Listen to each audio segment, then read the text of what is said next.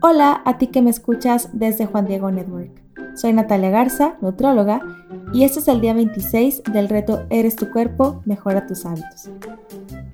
Para poder llevar a cabo un estilo de vida más saludable, funciona mucho planificar la semana y el horario de cada día. Hemos escuchado en los días pasados las principales recomendaciones generales de alimentación y estilo de vida para que podamos cuidar nuestro cuerpo. Si comenzamos a planificar este estilo de vida y le ponemos un horario, va a ser más probable que sí lo llevemos a cabo. Te quiero compartir algunos consejos para poder planificar un poquito más tu estilo de vida. Uno es que tomes un día del fin de semana para poder visualizar las actividades que vas a tener a lo largo de la semana y poder introducir tus hábitos como parte de tu horario.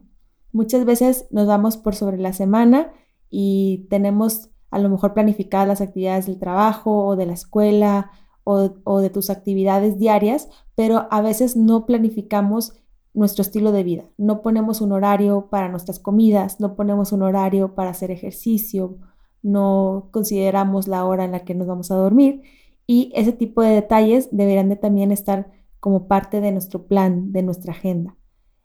El segundo es que establezcamos una hora para dormir. Desde ahí comienza, desde ahí comienza el que podamos llevar a cabo al otro día todas las actividades. Desde ahí comienza que podamos comer mejor. Desde dormir temprano también, pues desde ahí también parte el que podamos hacer ejercicio y tener energía para el otro día. Entonces es bueno establecer una hora para dormir y tratar de acomodar el día para poder llegar a esa hora que sea temprano y que podamos reunir unas 7 a 9 horas de sueño continuo. Hay quienes trabajan de noche, tienen bebé que despierta en la noche o tienen alguna causa de fuerza mayor que les impide dormir antes de medianoche y de continuo. En tales casos, pues lo que hay que hacer es procurar reparar las horas de sueño.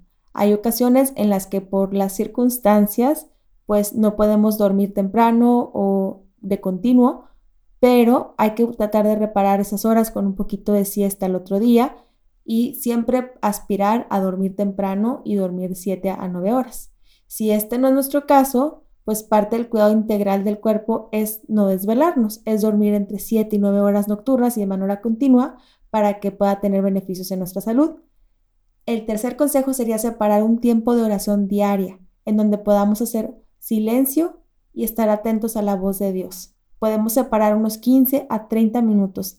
Aunque sean solamente 15, va a ser muy bueno si lo hacemos constantemente. O si nos es posible, más, ¿verdad? Más tiempo. Nuestra relación con Dios es lo más importante, es la más importante de todas las relaciones y fortalece mucho a nuestra persona. Ya tuvimos en, ya estuvimos hablando de esto en el episodio número 4, en el reto número 4, de, de cómo también la ciencia respalda el bien que le hace el cuerpo y pues espiritualmente sabemos que esto es el, el, primer mandamiento, ¿verdad? Que nuestra relación con Dios, llamar a Dios por sobre todas las cosas. Y el cuarto consejo sería fijar una hora para hacer ejercicio. Es común pensar en hacer ejercicio, pero a veces, por no fijar una hora, no sé si te ha pasado que no la respetas y es muy fácil intercambiarla por una actividad que salga de imprevisto.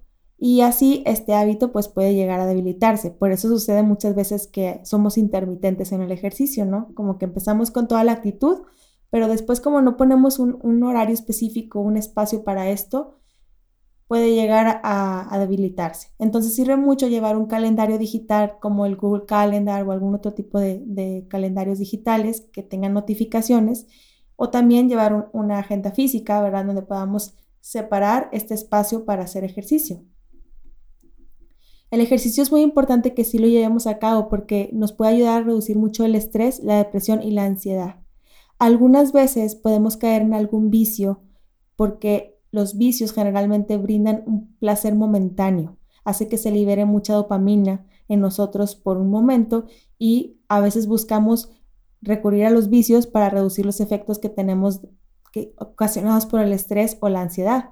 Entonces, hacer oración y también hacer ejercicio aeróbico va a tener muchos efectos positivos en nuestro cuerpo y pueden mejorar nuestros neurotransmisores, nuestro estado de ánimo, reducen el cortisol en nuestro cuerpo, entonces reducen el estrés y entonces esto nos ayuda mucho espiritualmente porque nos puede ayudar a ser más fuertes ante la tentación. Entonces, por eso es muy importante este orden en nuestros días y tratar de meter un, espacio para la oración, un espacio para hacer ejercicio. Y el quinto consejo sería planificar nuestras comidas de la semana, pensar con anticipación si durante los días de la semana vamos a tener tiempo para cocinar o no vamos a tener tiempo y qué tipo de platillos nos conviene hacer. Si tienes un trabajo que te impide cocinar diariamente, entonces puedes elegir un día de la semana para cocinar tus guisos, siguiendo algunas de las recomendaciones que ya hemos escuchado, la variedad de tipo de carnes, que en la mayoría de veces sean carnes blancas como pescado, pollito y poco o limitadas las carnes rojas y que puedas distribuir ese tipo de guisos para la semana, acordarte de la variedad de las verduras, incluir las frutas.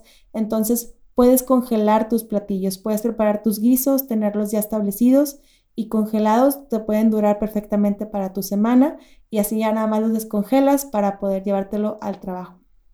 De esta forma vas a evitar comprar comida en restaurantes y también vas a poder economizar un poquito más y asegurar más tu nutrición, porque de esta forma tú puedes tener el control de la cantidad de sodio, de la cantidad de aceite, el tipo de aceite y todos los detalles que hemos estado platicando. Entonces, recuerda también considerar tus snacks saludables, saber que en algún momento del día nos puede dar un poquito de hambre y que es una muy buena oportunidad para poder incluir las frutas o los frutos rojos o algo que tenga fibra. Y también recordar nuestra ingesta de agua diaria, entonces también planificarlo, tal vez tener algún termo en donde podamos llevar a cabo una meta de agua diaria. Planificar nuestras comidas pues nos va a poder ayudar a estar más conscientes de la variedad de los alimentos y así seguir las recomendaciones de, la alimentación. es muy diferente hacerlo de esta forma a que hacerlo espontáneamente, ¿no? Y cada día, entonces ahí es donde ya se nos pueden ir los detalles del cuidado de las recomendaciones que hemos estado escuchando. Entonces, pues para este reto vamos a tratar de comenzar a planificar nuestros hábitos y nos vemos mañana para el siguiente reto. Que Dios te bendiga.